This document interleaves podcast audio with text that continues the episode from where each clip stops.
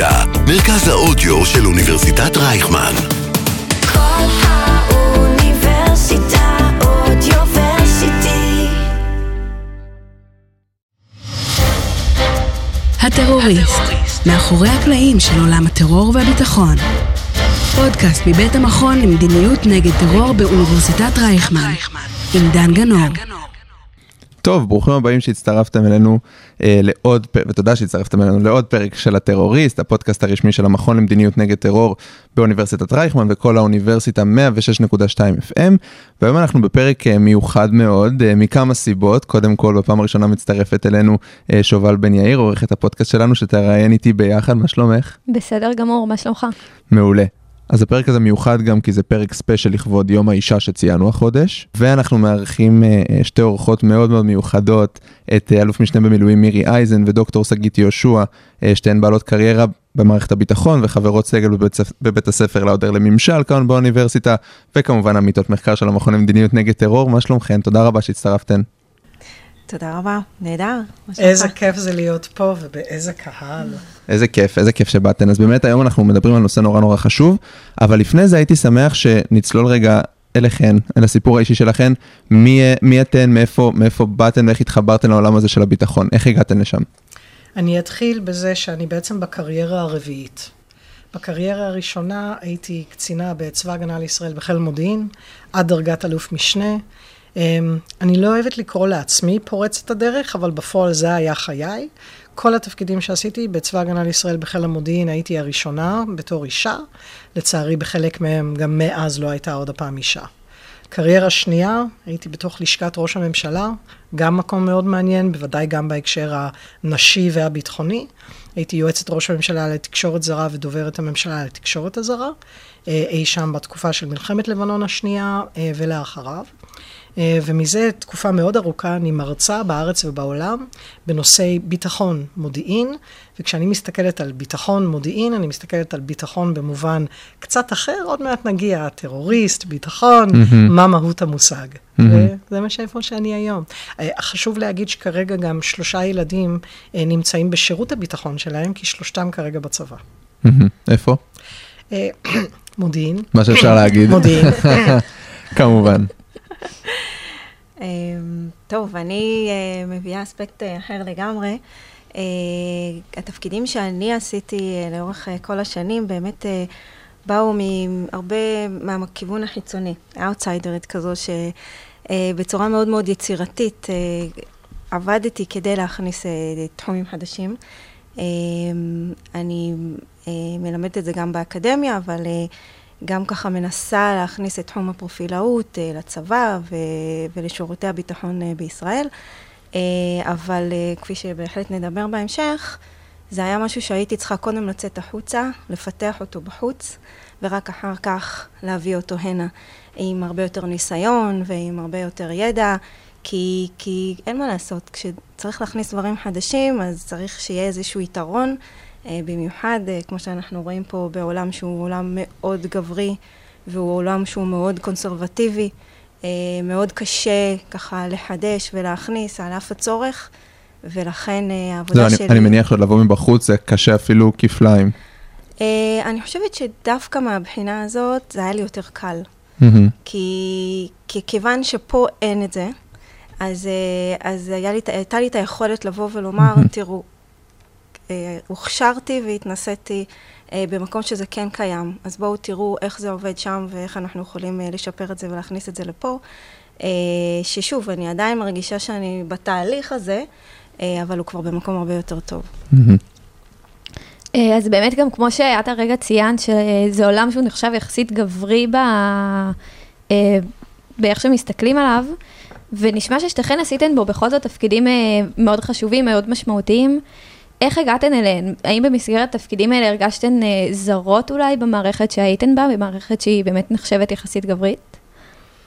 אני אתחיל, אני אתן אחרי זה לשגית להרחיב על הסוגיה בצורה שונה. אה, אני התגייסתי, נגיד כמוך שובל, אבל התגייסתי הרבה הרבה שנים לפנייך. ויש לי שלושה ילדים כרגע בשירות, ואין מה להגיד שהגיוס של הבת, כי זה שני בנים ובת, זה היה שונה לחלוטין ממתי שאני התגייסתי. צבא ההגנה לישראל לפני 40 שנה היה צבא ההגנה לישראל שבה נשים, בוודאי 95% מהן, אה, הלכו לתפקידים ממש פקידותיים, זה גם לפני עידן המחשב, והיה צריך כאלה שיתקתקו ויענו לטלפון ויכינו קפה, והיה לי מזל, ובסוף בחיים צריך גם קצת מזל.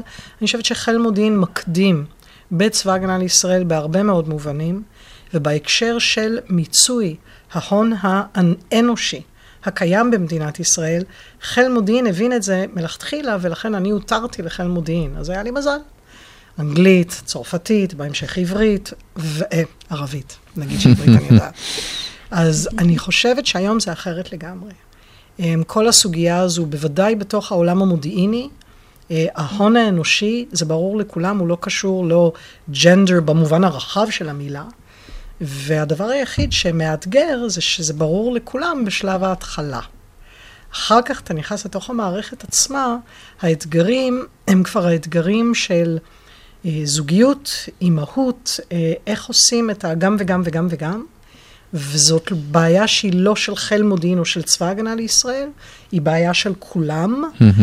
ואני אומרת כולם ולא כולן, כי אנחנו מדברות פה שלוש נשים, גבר, שמבחינתי אני רוצה שגם דן יבין שמבחינתו בעתיד, גם הוא רוצה את הזוגיות ואת המשפחתיות, ושלא יגידו לשובל, למה את לא בבית עם הילדים, אלא יגידו לדן, למה אתם לא בבית עם הילדים. אני אומרת את זה כתפיסת עולם. Mm-hmm. כי אני עברתי את כל המהפכה הזו בתוך הצבא, מצבא שהיה... הכי גברי לא מסתכל, וגם מאוד uh, פטרוני כלפי נשים וכלפיי, כל שירותי. ובפועל בעצם מבחינתי, רק כשהגעתי לדרגת הלם, אלוף משנה כמעט, אז התחלתי לראות את השינויים העצומים שחלו עם הכניסה של השוויון בשירות, ושוב, המיצוי בהון האנושי. וההסתכלות על זה בצורה הזו ולא בצורה אחרת. זה משהו שקיבלת באופן, אה, נקרא לזה, חד וחלק, או שזה דברים שהערכת, שחשת שאולי, אה, לא יודע, לא קיבלת תפקידים מסוימים בגלל שאת אישה או לא התקדמת בתפקיד מסוים? על זה נאמר, יש אה, שק של סיפורים של אנשים שלא רוצים שאני אגיד אותם בשמם, mm-hmm. שאני יושבת בתוך חדר ואומרים, אצלי לא תהיה אישה שתצא בלילה ותהיה על הגדרות. אז אצלו לא הייתה אישה, והלכתי למפקד אחר, ואצלו הייתה אישה. Uh, אגב, ש, ש, דברים שעדיין אפשר לשמוע אותם, אוקיי? זה לא שזה נעלם לחלוטין, אבל אין מה להגיד שזה מאוד השתנה. וזה השתנה בעיניי בעיקר על הסוגיה הזו, שאני לא באה ואומרת שאני אותו דבר. אני אישה ואני לא אותו דבר. ויחד עם זאת, ההון האנושי שאני מביאה לשולחן, בוודאי ברוב התחומים, אז אני לא ארים משהו כבד באותה צורה. יחד עם זאת, יש גברים קטנים ונשים גדולות, אז זה נורא תלוי. אבל אני כן רוצה להביא לידי ביטוי שביכולות של רוב התפקידים שיש בצבא הגנה לישראל, ואני רוצה להגיד אפילו כולם, זאת לא הסוגיה של הגודל של הבן אדם והיכולת שלו להרים. אז פגשתי את זה לכל אורך הדרך, ואני חושבת שלצערי הבת שלי, או שובל בגיל שלה, עדיין יפגשו את זה.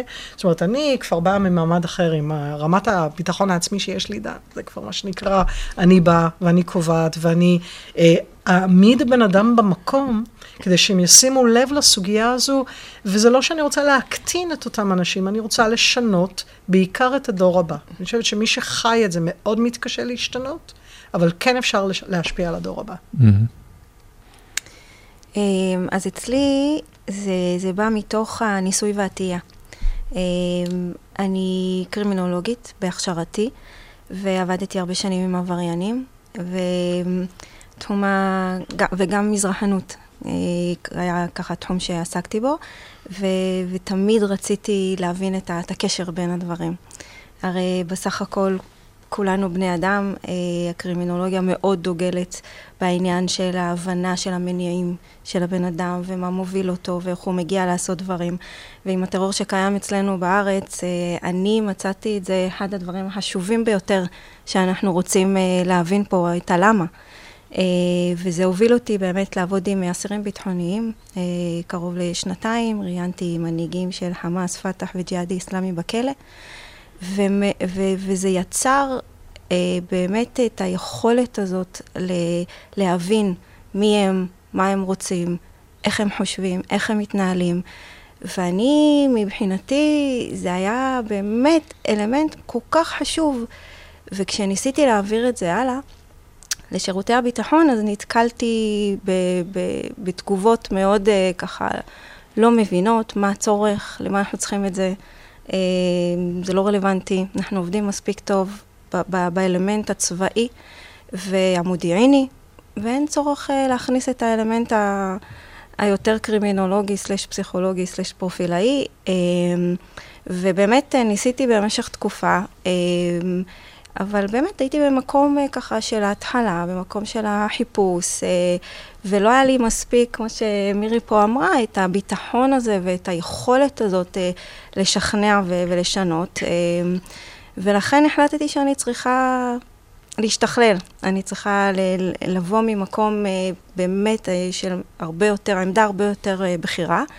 ונסעתי נסעתי לחו"ל, לאנגליה, שם פיתחתי את התחום אה, דרך הדוקטורט שלי ודרך העבודה שלי שם בתחום הטרור.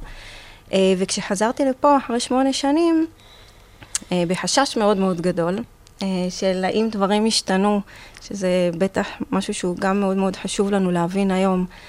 אה, הייתי מאוד הססנית בהתחלה, אם כן לנסות ולהכניס את זה, כי כן, כבר הייתי במקום הרבה יותר מנוסה, היה לי דוקטורט, היה לי המון עבודה בחו"ל, אה, אבל תמיד בער בי, כמובן, גם להכניס את זה לפה. אה, ולמזלי הטוב, כן דברים השתנו. כן, כן יש היום יותר, אה, אם זה מפקדים בצבא, ששם אני עובדת בעיקר, ואנשים בשירות שהם צעירים יותר, שככה מבינים שחייבים, חייבים לרענן, חייבים להכניס mm-hmm. דברים חדשים. ובאמת ככה הוזמנתי לראיון בצבא, ו... והדבר התקבל בזרועות פתוחות. אני לא יכולה להגיד שזה היה קל על ההתחלה, אין ספק שבתור אישה היחידה שנמצאת ככה בפרונט, אם זה בפיגועים ואם זה בכל מיני אירועים צבאיים שקורים, שאני צריכה להגיע ואני צריכה לשאול שאלות שבדרך כלל לא שואלים, ואני צריכה לבקש דברים שבדרך כלל אף אחד לא מבקש, וכולם מסתכלים עליי, מאיפה באת ו- ומה את רוצה מאיתנו. זה היה מאוד מאוד קשה, אבל... וגם את הנושא של הביטחון הזה, של אני יודעת מה אני, מה אני עושה, ו, וכדאי שתקשיבו לי, זה גם משהו שאני לא יכולה להגיד. זה מאוד מעניין אותי, זאת אומרת, איפה, אולי נשאל את שתיכן, איפה הנקודה הייתה שבה כבר הביטחון הזה הצטבר, ואמרתן, אני לא, לא מפחדות, אנחנו לא מפחדות מה, מהתגובות? אז, אז אני אמשיך ואני אומר שאצלי זה היה שאני יכולה להגיד שהאירוע הראשון, שאף אחד לא הסכים לספק לי מידע או, או לשתף איתי פעולה, ו... אבל אין מה לעשות, יש לי כבר המון ניסיון והמון אינטואיציה, ונאלצתי לפעול עם מה שהיה לי, ובאתי ואמרתי להם, חבר'ה, תשימו לב, אה, המצב הוא לא כפי שאתם צופים אותו, יש להתנהג בצורה אחרת. ואמרו לי, מה פתאום, את לא צודקת. אנחנו שכבנו 20 שנה בלבנון, אנחנו יודעים בדיוק איך זה מתבצע, אה, וזה לא נכון, ואני אמרתי להם, אין לי איך לבסס את זה, כי לא ניתנו לי הכלים שאני צריכה, אבל אני יכולה לומר שככה אני רואה את הדברים, ובאמת בסופו של דבר, היומיים שלושה אחר כך, כשהתבהרו הדברים, וככה הובן שהעמדה שאני נקטתי היא העמדה הנכונה, אז הייתי צריכה איזה אירוע, שניים, שלושה כאלה, כדי באיזשהו שלב, גם אני להבין שאני יודעת מה אני אומרת, וגם לצד השני, גם להם, להבין שאוקיי, ומאז באמת הם כבר לא מתווכחים איתי, והם גם מספקים לי את מה שאני צריכה. שגית, אני מקשיבה לך, ואני חושבת לעצמי עד כמה מה שאת מתארת זה הפן המקצועי. בתור אישה, ברגע ששומעים את הטון שלי, הרי יש לי טון אחר, אני מדברת אחרת, זו צורה שונה לגמרי, ובתוך החדר שיש בו הרבה טסטסטרון, אבל לא רק בגלל זה, מה שאתה יכול להביא לי, מה שאת יכולה להביא לידי ביטוי בהקשר הזה, זה את העוצמה של זה שאתה מאוד מקצועי במה שאתה עושה. ופה זה ממש בסופו של דבר בא ואומר, בהון האנושי, אז מה, אז יש לי קול של אישה, אבל אני יודעת על מה אני מדברת. האם ייתנו לי להגיד את מה שאני מדברת, אני גם יודעת לתאר את זה בצורה יותר טובה. אז אני מהבחינה הזו מרגישה שההתמחות בתוך הצבא, בתוך כל תחום, כמו כל גבר, כמו כל בן אדם, שאתה הופך למומחה, you actually know it. זה, זה משהו שאתה לוקח איתך. אז אני הפכתי להיות בשלב יחסית צעיר בתוך הצבא, מומחית, אם ניתן לקרוא לזה בצורה הזו, בתחום הסורי בעיקר, והיו הרבה מאוד שנים שהשם כינוי שלי זה היה מירי סוריה, וזה משהו שמבחינתי, כי זה הולך ביחד, כי זה, אתה מקבל את התווית, ואז הש, האתגר זה לצאת גם מהתווית. כי לא עושים את אותן תוויות, אגב, על הגבר. זאת אומרת, ברגע שאני רוצה לעשות את המעבריות, שהיא נדרשת אצל כולם, אז בתור אישה, אני נדרשת להוכיח שוב את המקצועיות בתוך תחום אחר, כי הקול שלי לא נשמע בתוך המקום האחר, ואצל הגבר לא. אז את זה אני באה ואני אומרת, המערכת היום יותר פתוחה בהקשר הזה, יש הרבה יותר קולות נשים בתוך החדר בדרגות הנמוכות, וזה עוזר ומשפיע, אבל חייבים שזה יעלה כלפי מעלה, כי זה הגיוון בתוך החדר. והגיוון הזה מביא לשולחן יכולות יוצאות דופן, בוודאי בתחום הביטחוני. אה, ואני מוכנה פה עכשיו, יום האישה, ואנחנו יושבים פה במרכז הנפלא הזה ששתינו מלמדות פה, ואתם סטודנטים מצטיינים בו. ואני אומרת לעצמי, באמת, אני אסתכל עכשיו, אתם רוצים שאני לא אביע דעה על ממשלה ועל קבינט שאין בה אף אישה, כי למה לא צריך אישה? כי אין לה דעה, כי היא לא בקיאה, כי אין לה מה להביא לשולחן. אותי זה מוציא מהדעת הפטרוניות, הבסיסות שבאה ואומרת שזה כאילו לא משפיע פה ושם. ועל אגב, אותו דבר, אם אין בתוך המטה הכללי את הקול המגוון, זה לא עניין של הקול הנשי, את הקול המגוון, אז לא יהיה לך גם גיוון בתוצאה. אז, אז הייתי ממש רוצה לשאול על זה, כי, כי זה נשמע קצת, זאת אומרת, זו שאלה קצת אולי טיפה מאתגרת, אבל אני אומר, זה הכיף, כן, לא? זה הכיף. למה שקול של אישה יהיה שונה ולא הקול של לצורך העניין מי שהכי אה, מומחה בתחום? לצורך העניין יש לך 20 גברים, כולם הכי מומחים בתחום, האם צריך להקדיש מקום ספציפית לאישה כי הקול שלה, כי הפרספקטיבה שלה תהיה בהכרח שונה ומגוונת? על בסיס מה? כשה-20 גברים שהם כולם מקצועיים, כולם נראים בדיוק אותו דבר והם כולם הכי מקצוענים, אין בהם גיוון. הרי אנחנו מסתכלים מסביב ורואים את זה. אני לא רוצה לראות 20 גברים אותו דבר, אני מוכנה לראות, תגיד לי, 20 גברים לא אותו דבר, אני מוכנה, אין לי, זה לא עניין של הגברי. אמרתי, זה הנושא של הגיוון. אבל פה אני באה ואני אומרת, דן, זה ההון האנושי. אה, למה? כי ה-20 גברים יותר מקצועיים, יותר חכמים, יש פה אתגרים, שהם אתגרים מובנים בתוך המערכות עצמן, ששוב, זה חוזר חזרה לתפיסה של מה זה האישה, בוודאי בשלב שבו אני מגיעה להיריון, ללידה, לילדים, שרק לי היו מעירים על זה של למה את לא בבית עם הילדים, ודן, מה אני הייתי עונה? למה אתה לא בבית עם הילדים? אבל רוב האנשים אין להם את הביטחון העצמי שיש לי כדי לבוא ולענות את אותה שאלה. וכן, אני מביאה משהו אחר לשולחן. אתה יודע מה אני מביאה אחר לשולחן? שצבא ההגנה לישראל ימשיך לעשות את התרגיל הכי גדול של השנה, לעד, בשבוע הראשון של ספטמבר, כי מה אכפת לך אם אתה הולך עם הילד שלך ביום הראשון של בית ספר לתוך הבית ספר?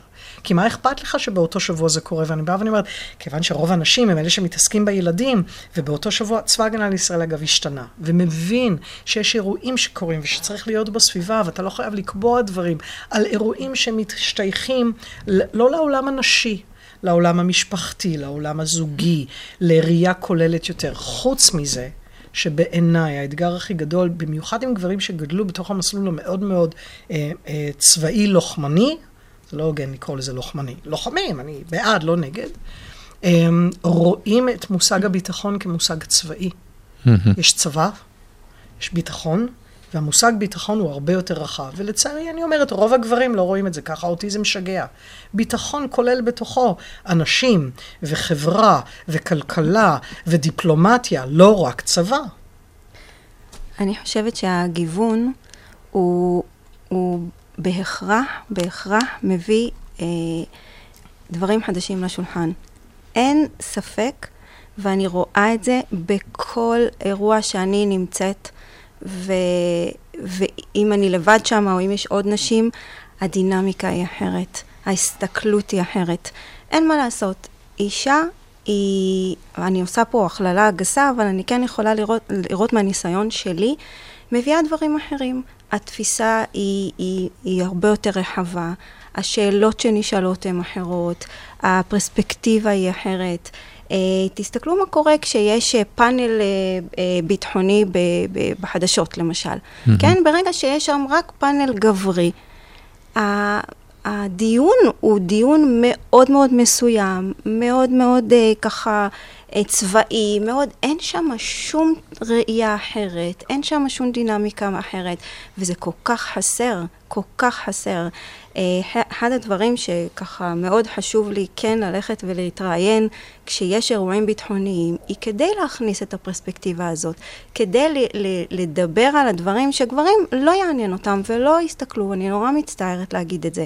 אני כן מאוד חושבת שהמקצועיות היא חשובה. זאת אומרת, אישה צריכה לא להיות סותר. כמו מקצועית, בדיוק, כמו גבר. זאת אומרת, אני לא אשים שם אישה אם היא לא מקצועית רק בגלל שהיא אישה. זה אני לא מסכימה.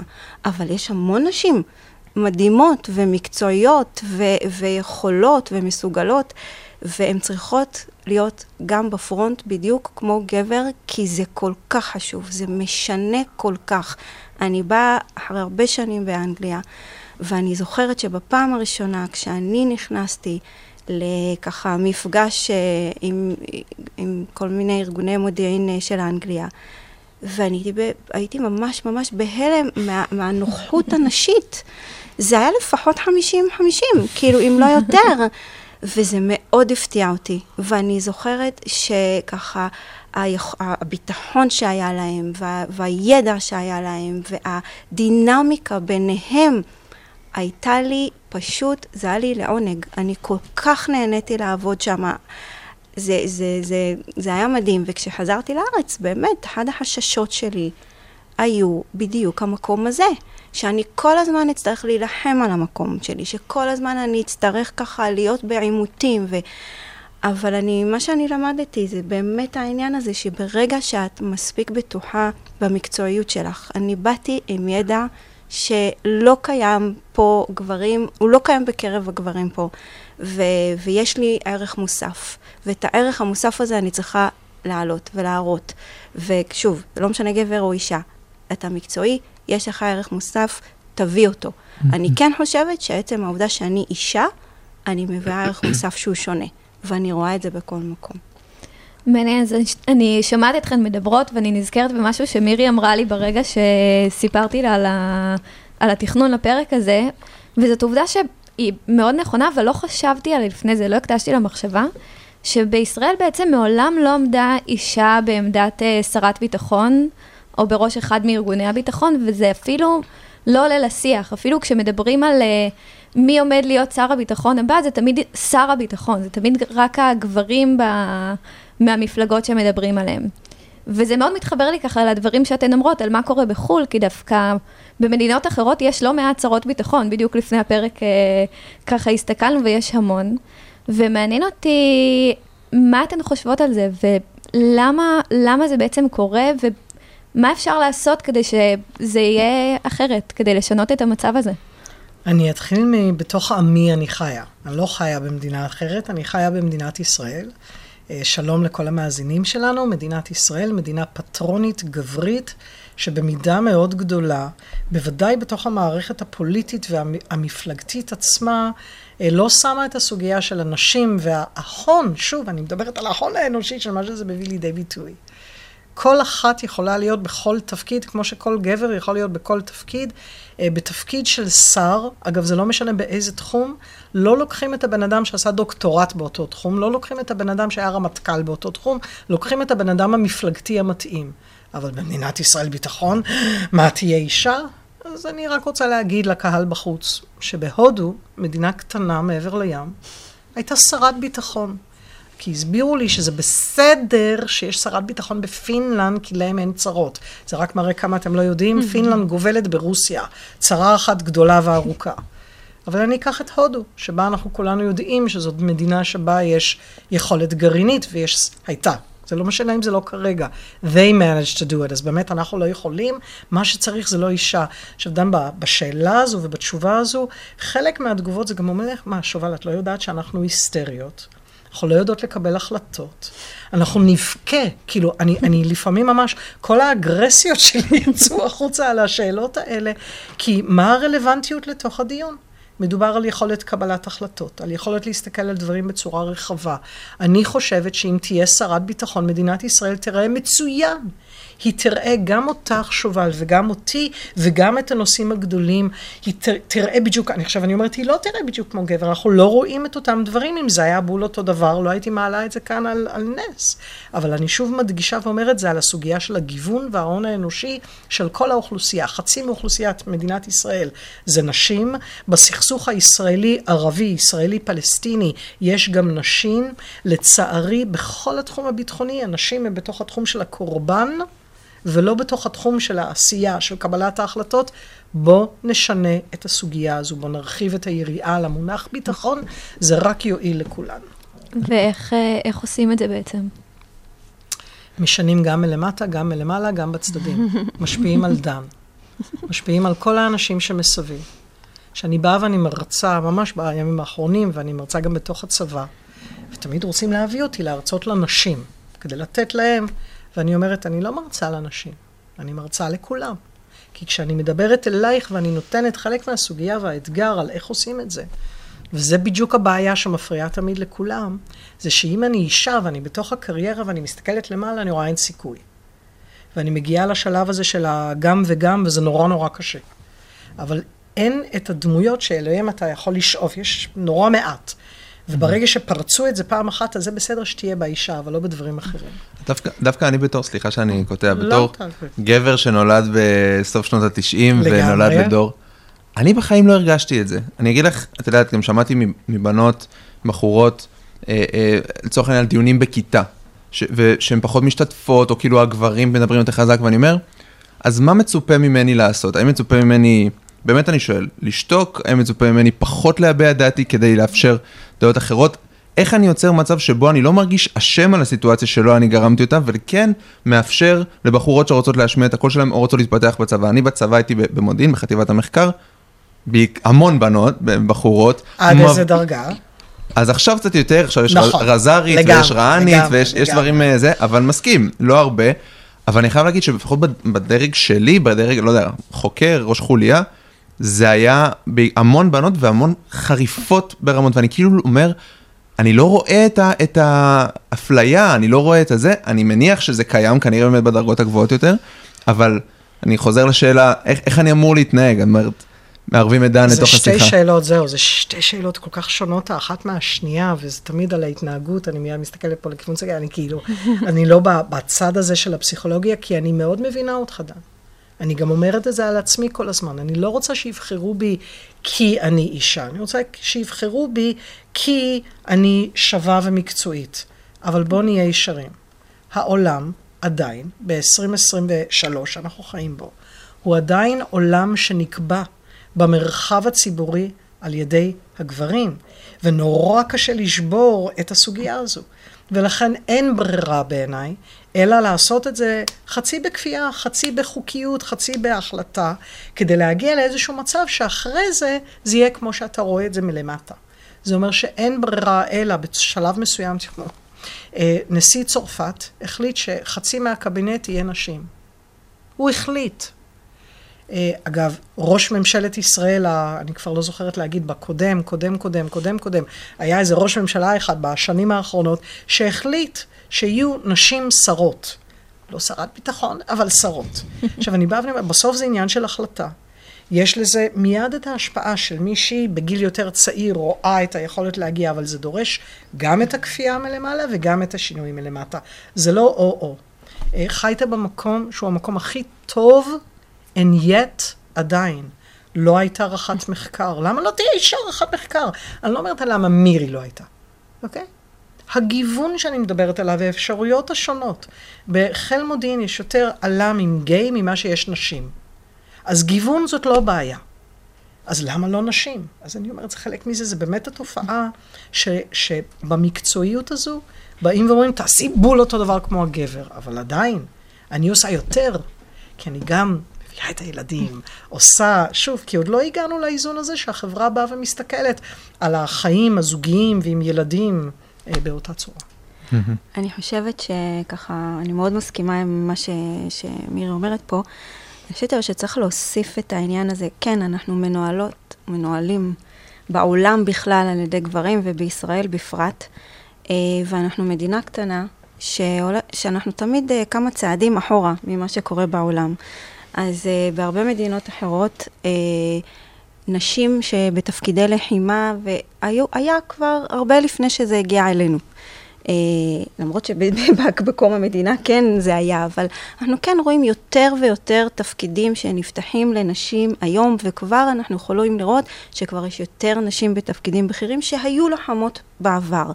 אבל עדיין יש לנו ככה דרך ללכת, וכן נגיע באיזשהו שלב למקום שכבר יהיו מועמדות שהתחילו את דרכן כלוחמות ו- ולאורך הדרך היו לוחמות לאורך זמן. אני, אני עושה מילואים המון, ו- ואני יכולה להגיד שהיום כבר יש נשים שעושות מילואים שהן בהיריון ושהן עם ילדים בבית, וזה כבר לא דבר שהוא ככה, מה, את עושה מילואים ויש לך ילדים בבית? מה, כאילו...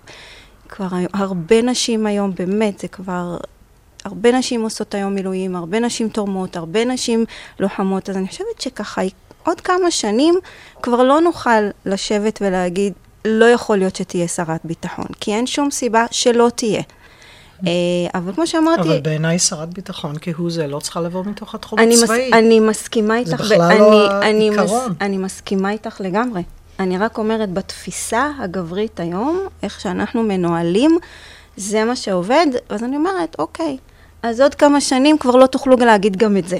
אז איזה ניסיון צריך להיות לשר או שרת ביטחון אם לא מהתחום הצבאי? לשר לאיכות הסביבה צריך להיות דוקטורט באיכות הסביבה? קודם כל, גם- על זה אפשר. לדבר- גם על זה אפשר אבל לדבר. גם זה בדיוק העניין. שרים הם אנשים שבאים מתוך אידיאולוגיה מפלגתית, לא מתוך התחום של השרים שעליהם הם אמונים, ככה זה בנוי בכל מקום בעולם. והם אנשים שמביאים לידי ביטוי את התפיסת עולם המפלגתית, לפחות בארץ, ואז הם מביאים את זה לידי ביטוי בפוליסי, במדיניות, בתוך אותו משרד. מי שבא למשרד הביטחון לא צריך להיות החייל הכי טוב, החייל הכי בכיר והכי בקיא. יש את כל התחומים, בשביל זה יש את הרמטכ"ל. לא אמרתי רמטכ"ל, רמטכ"ל צריך לבוא מלמטה עד למעלה כדי להיות רמטכ"ל. שר הביטחון, הוא בא להסתכל מטעם מדינת ישראל, ממשלת ישראל, על התחום הביטחוני, הראייה הביטחונית. זה לא זה שקובע כרגע מה יעשה החייל בגבול. זה לבוא ולהסתכל על תפיסת העולם הביטחונית, על איפה אתה משקיע את עיקר המאמצים, למה? כי הוא היה בפנים, הוא מבין, הוא מבין יותר טוב, איפה להשקיע את התקציבים, איפה להחליט על מה לשים את יהבם. כרגע מהבחינה הזו בסדרי עדיפויות, מה שאנחנו קוראים לקבוע את הצי"ח. למה צריך להיות איש צבא בשביל הדבר הזה? איש או אשת צבא. צריך להיות בן אדם חושב, בן אדם משקיע, בן אדם מתעניין, בן אדם עושה, ואני נותנת את הדוגמאות, כי היו לנו שרי ביטחון שלא היו מתוך התחום הביטחוני, בראש ובראשונה מה שנקרא אחד בן גוריון שהיה ראש הממשלה ושר הביטחון, כולם תמיד קופצים עליי, אבל הוא דווקא לא היה בצבא. בסדר גמור, אבל הוא בנה מדינה, אנחנו בעדו.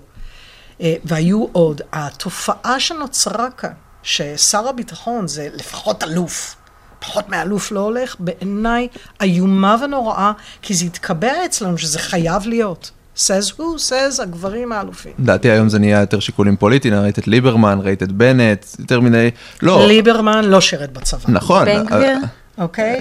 כן, זה לא עניין, לא, כן, זה אבל- אנחנו עוברים זה- לתחומים זה- אחרים. אבל זה נראה באמת שזה על אינטרסים פוליטיים ופחות כבר על... על- ו- ושוב, זה לא אומר שהם לא יהיו שרי ביטחון טובים, אני לא באה לתת עליהם את הציון, אלא זה הסוגיה הזו של המעבריות מהדרגות הגבוהות בצבא, היא לתוך התחום הפוליטי.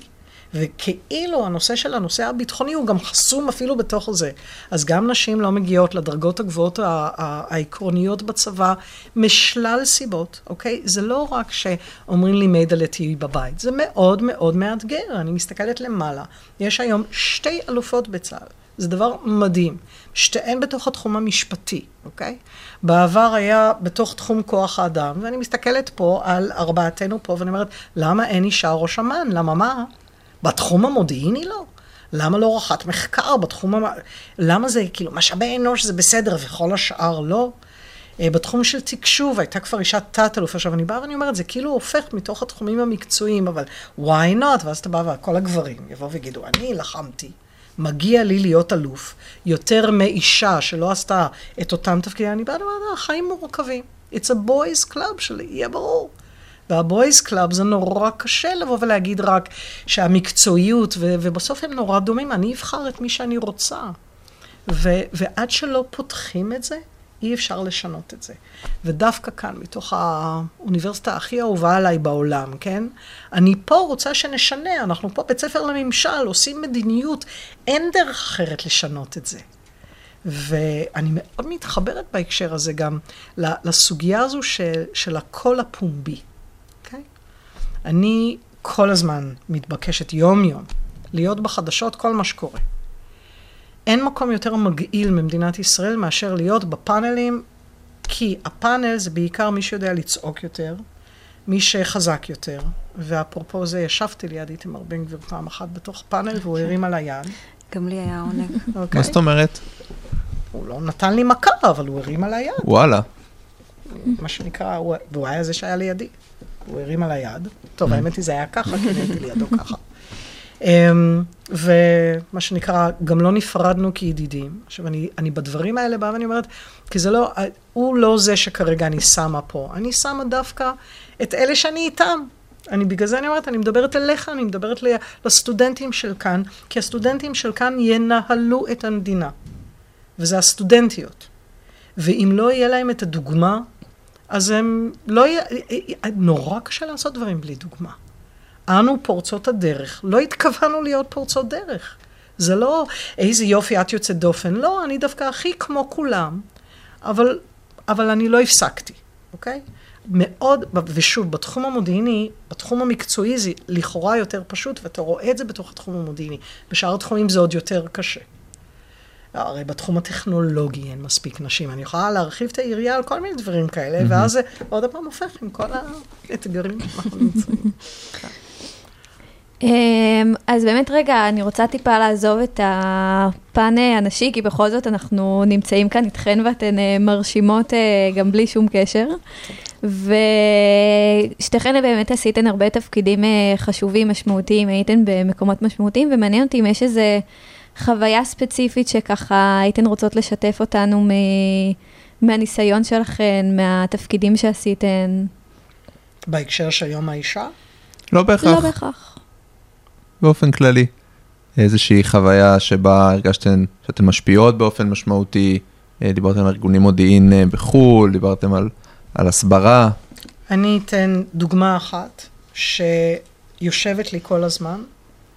אה, אנחנו בתוך עידן שאתה כותב משהו אונליין, אוקיי? כל אחד בתוך ה social media שבתוכו הוא חי. אז זה לא משנה אם אני לא בתוך טיק טוק, ואני לא עושה את הטיק טוקיות, אבל אני באינסטה מסתכלת. חבל, ו- חבל, ממליץ. I can just see myself there, כן, בדיוק. חכה, חכה. אני מחכה לטרנד הבא, אוקיי? עוד מעט אתה כן. תהיה מבוגר מדי בטיקטוק, נחכה לטרנד הבא. אני אהיה שם, מיד יעשו משהו אחר. ואם זה בתוך אינסטה, ואם זה כאילו כל אחד ואיכשהו מביא לידי ביטוי את שלו. אה, אני מזכירה לכולם שבפועל בעצם כל זה רק התחיל ב-2006, ולפני זה זה לא היה קיים, היה משהו אחר. ובתור אה, קצינה, אלוף משנה, אה, בצבא הגנה לישראל בחיל מודיעין, ביקשו ממני לבוא לפני 21 שנה במבצע חומת מגן, לדבר לתקשורת הזרה, שאז זה אמר לדבר לעולם, בכל מה שאתם רגילים, זה היה לדבר לעולם.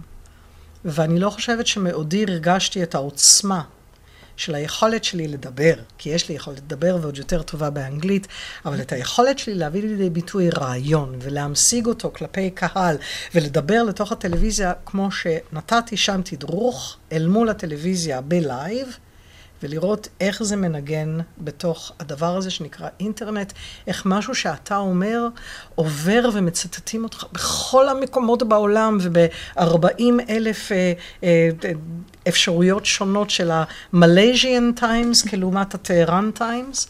ואני אסיים בזה שבעיניי המקום שבו הכי השפעתי זה כשראיתי שאני מצוטטת בטהרן טיימס על משהו שאמרתי, והם כתבו אותי שם, זה היה באנגלית, מירי אייזן, The Zionist Spokesperson.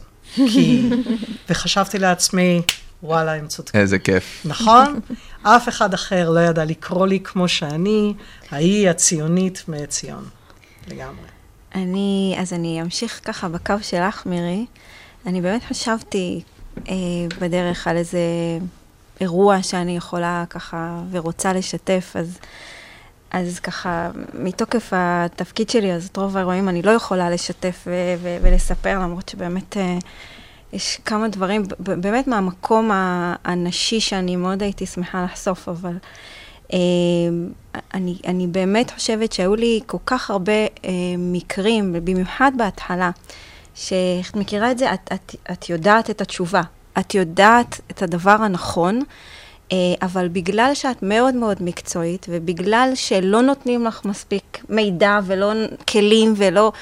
אז, אז, אז את ככה לא בטוחה אם כן, כן לבוא עם זה או לא, ואת יודעת שגבר היה מזמן בא עם זה ולא, ולא היה אכפת לו ומס- מכלום. ומסביר לך את זה, ומסביר ובדיוק, לכולם. וגם משכנע אותך, אפילו שזה לא נכון, שזה נכון. ו, אה, ולקח לי זמן להבין ש... שכן, חשוב לי מאוד המקצועיות שלי, ולכן אני, אני תמיד, תמיד אדאג שיש לי איך לבסס את הדברים שאני אומרת, ו... אה, כי, כי אין מה לעשות, אה, כי, כי אני יודעת שאם אני אטעה, אז יהיה לי הרבה יותר קשה לצאת מזה, מאשר לכל גבר. וזו נקודה שהיא מאוד חשובה. ואני זוכרת שהיה לי אירוע של אחד הפיגועים שקרו ב- בירושלים, ואני ככה קראתי, עוד לא, לא, עוד לא קיבלתי מידע, אבל קראתי ככה דרך החדשות את המאפיינים של, של מה שהיה שם, ומיד התקשרתי ככה אה, לאיש הקשר שלי, ואמרתי לו, תקשיב, זה, זה דאעש. ואז הוא אומר לי, מאיפה הבאת את זה? מה זה? ו... ו... ואמרתי לו, תשמע, לפי כל ה... זה... אמר לי, לא, זה לא, זה לא מתאים, זה לא זה, טוב, נחזור עלייך עם זה. לקח שלושה שבועות עד שגילו, ועכשיו, וכל השלושה שבועות האלה, אני אומרת, מה עשיתי? כאילו, לא קיבלת מידע, לא זה, כאילו, איך קרה לך ככה פתאום שאת בלי, בלי לבסס, בלי כלום, איך את ככה הולכת להרוס לך את השם, הרי אף פעם לא טעית עד עכשיו, ואני זוכרת, שלושה שבועות אני אוכלת את עצמי. Uh, בסופו של דבר הם היו דאעש, uh, והוא התקשר, והוא התקשר אליי ואמר לי, אין לי מושג? מאיפה הבאת את זה, ואין לי מושג איך עשית את זה. Uh, אבל חד משמעית, את צדקת, שעה אחרי שזה קרה. והדבר הזה לימד אותי, uh, לא שאני חושבת שזה נכון ככה ל- לרוץ עם משהו עוד לפני שיש ביסוס, אבל הוא כן לימד אותי שיש לי המון המון יכולת. אה, ו- ו- ו- והמון ידע. והאינטואיציות שלי הן לא אינטואיציות נשיות של כאילו מה שבא לי להגיד, הן אינטואיציות שבאות מהמון ניסיון ומקצועיות? ומקצועיות. ולכן אה, האירוע הזה חידד אצלי שכן, אולי הייתי צריכה עוד שעה גם כדי לבסס, אבל, אבל, אבל שאני יודעת מה אני אומרת. ועד היום, איך, איך כל הזמן שואלים אותי, כל הזמן שואלים אותי, ולא קרה לך שטעית?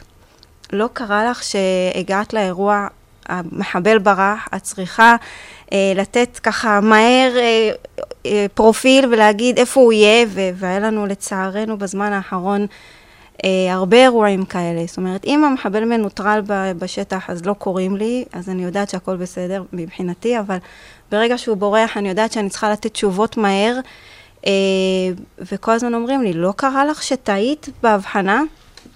אה, ואני אומרת, אה, טפו טפו, עוד לא קרה. וזה לא לא קרה בגלל שאני... זה, זה לא קרה כי אני באמת עובדת מאוד מאוד קשה ל... כשאני טוענת משהו, שהוא יהיה מבוסס ושהוא יהיה נכון ושהוא יהיה מורכב מכל הידע והניסיון שיש לי, אה, והוא המון, כי, כי אני עבדתי בכל כך הרבה גזרות וגזרות, ובכל כך הרבה, ככה אם בחו"ל ואם בארץ, שזה מאפשר לי לראות אירוע, וישר לדעת לאן האירוע הזה משתבץ לי, איפה הוא נמצא, ואיך אני ככה מפה יכולה לקחת אותו הלאה. אה, וזה הרבה מעבר למה שקיים היום. זאת אומרת, היום המידע הזה לא מגיע משום מקום אחר. ולכן אני יודעת שכשהוא מגיע ממני, אז גם אם הוא לא 100 אחוז, גם אם הוא 80 אחוז, הוא ייתן המון, והוא כל כך חשוב, והוא כל כך נצרך, ואני אני מרגישה מאוד מאוד טוב עם המקום הזה, ש, ש, שזה סוף סוף מתחיל, הגלגל סוף סוף מתחיל לנוע, אה, ובעזרת השם אנחנו נצליח להכניס את זה לכל אה, מקום אה, אפשרי ב- בביטחון אצלנו.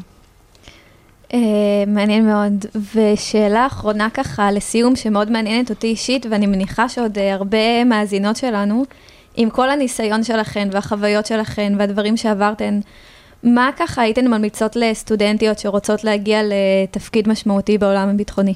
ואני אוסיף, לא רק סטודנטיות, גם, כמו שאמרתי, נש, נשים בצבא, נשים שרוצות להתקדם לתפקידים צבאיים, במודיעין וכולי.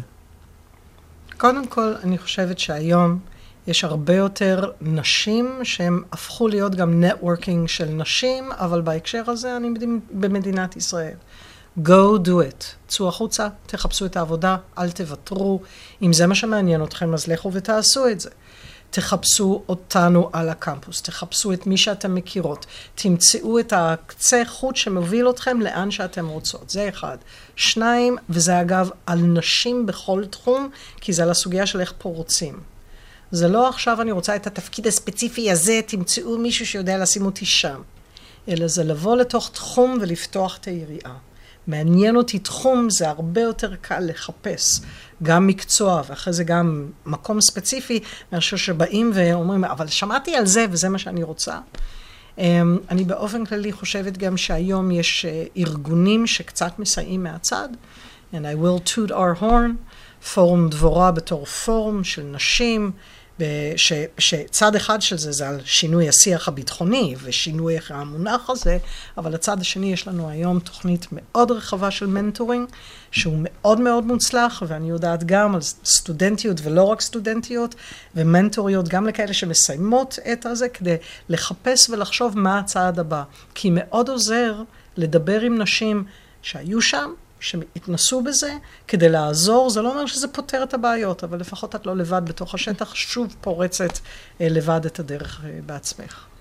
אני מאוד מסכימה, אה, והדבר שאני, היחיד שאני יכולה להוסיף על מירי מהמקום שלי, זה שכל פעם שבאות אליי סטודנטיות באמת, או בכלל נשים ששואלות אותי איך עושים את זה, אני חושבת שאין מה לעשות, אנחנו עדיין צריכות להיות הרבה יותר יצירתיות. יצירתיות. בלי ועל זה... זה נאמר, אנחנו מגבירות את ההון האנושי, כי אנחנו צריכות להיות עוד יותר טובות. לגמרי, לגמרי. אה, כמו שאני באתי אליהם ככה, כאילו, אי אפשר לראות את זה בפודקאסט, אבל באתי באמת מהכיוון השני. זאת אומרת, כשהתחלתי את הדרך, לא היה לי מושג שבסופו של דבר אני גם אגיע לאיפה שאני נמצאת היום. זאת אומרת, זאת הייתה השאיפה, אבל, אבל לרגע לא, לא ידעתי שזה באמת מה שאני אעשה, ושאני אצליח באמת ליישם את הדבר הזה, אבל בלי ה- ה- היצירתיות הזאת, ולחשוב על איך לעשות את זה, ומאיזה כיוון, ו- ו- ולנסוע לאנגליה, ולהשיג מלגות, וזה זה, זה לא פשוט. זה לא פשוט, ואני חוזרת ואני אומרת, אני חושבת שלגברים הרבה הרבה יותר קל אה, מהבחינה הזאת, אבל אישה עדיין צריכה להיות הרבה יותר יצירתית, הרבה יותר אה, ככה אה, דבקה במשימה, אה, אסור לה לוותר. אסור לה לוותר ואסור לה לתת לאף גבר אה, לגרום לה להרגיש שהיא פחות טובה או שהיא לא מסוגלת. אה, יש לי, אני חייבת אה, לומר, יש לי ילדה בת שמונה שמאוד אוהבת לשחק כדורגל, מאוד. והיא בקבוצת הכדורגל של בית ספר, הילדה היחידה. וכל פעם היא באה הביתה ואומרת לי, אמא, הבנים אמרו לי שאני לא יכולה לשחק כי אני בת. ו- ו- וזה אין, זה פשוט, זה, זה בעיטה בבטן בשבילי, כי שמעתי את זה כל כך הרבה. Uh, אבל זה טוב שהיא ילדה בת שמונה, והיא יכולה לשמוע את זה שהיא יכולה לעשות הכל. היא יכולה לעשות הכל, וזה לא משנה אם זה ביטחון, או אם זה כדורגל, או אם כל דבר. Uh, ושלא תתן לאף גבר להגיד לה אחרת. אני כן רוצה להוסיף עוד מסר בתור הגבר היחידי בחדר. אנחנו אמ, נרשה לך. תודה. כן. לא, קודם כל באמת נושא חשוב ממש, אמ, כבר נראה לי הבהרתי את זה בדבריי. אני כן רוצה להגיד דבר אחד לדעתי, אני חושב שנשים, בחורות, נשים, צריכות לקחת אותנו הגברים כשותפים ולא כאויבים. אני איתך. לגמרי. זאת אומרת. השיח הזה צריך להיות במקום בונה, לדעתי פחות במקום מאשים, אם יש כמובן גבר ספציפי שעשה משהו לא בסדר, כמובן להאשים, אבל לא מאשים ככלל את הגברים, זה סתם ייצור אנטגוניזם, אלא ליצור מקום של שותפות ו- ולהבהיר בדיוק כמו שמירי את הסברת וגם את שגית, על, על החשיבות ב- בגיוון וביצירתיות, ואני בטוח שזה רק ילך וישתפר. אני לגמרי. בעד. לגמרי. אז תודה רבה שהצטרפתם אלינו, אלוף משנה במילואים מירי אייזן ודוקטור שגית יהושע. אה, תודה רבה. תודה לכם. תודה רבה שהצטרפתם לעוד פרק של הטרוריסט, איתי בצוות שובל בן יאיר, ניר ג'רסי, נועה שולמן, עומר מנע ודניאל כהן. את הפודקאסט תוכלו למצוא בספוטיפיי, באפל פודקאסט ובקול האוניברסיטה. תודה רבה שהצטרפתם אלינו, נתראה בפעם הבאה.